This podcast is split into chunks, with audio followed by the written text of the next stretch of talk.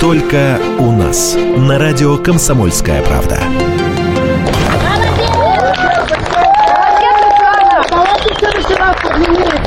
Надо было лестницу длиннее делать. Это первое, что сказала иркутская силачка Оксана Кошелева после того, как на своих плечах протянула 18-тонный трамвай. За лестницу сибирячка как раз держалась, делая шаг за шагом. Дистанция в 10 метров, которая даже для здорового мужика непреодолимое препятствие, для Оксаны всего лишь очередная победа и заявка в Книгу рекордов России. Готовилась всю весну, все лето, но готовилась к самолету.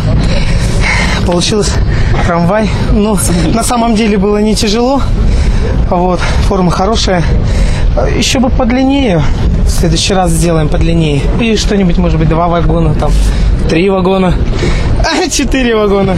Реквизит ретро-трамвай 87 года Оксане предоставила депо. Там же и проходило само шоу. Подбадривала спортсменку, которая, кстати, входит в четверку сильнейших женщин России, команда поддержки, тренер и друзья. Никакой особенной экипировки к этому испытанию Оксана не готовила. Разве что сшили в клубе специальный жилет. Он позволяет распределить нагрузку ровно по всему телу. Когда мы тянули КАМАЗом, у меня здесь очень такие синяки были аж до выступления крови от лямок.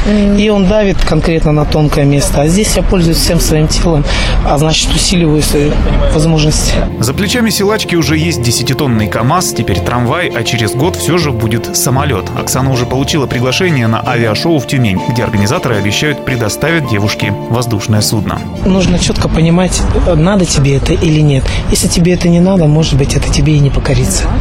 Мне надо. А зачем? Это маленький шажочек на пути к великому. Какому великому? Как какому? Увидите? Только у нас. На радио «Комсомольская правда».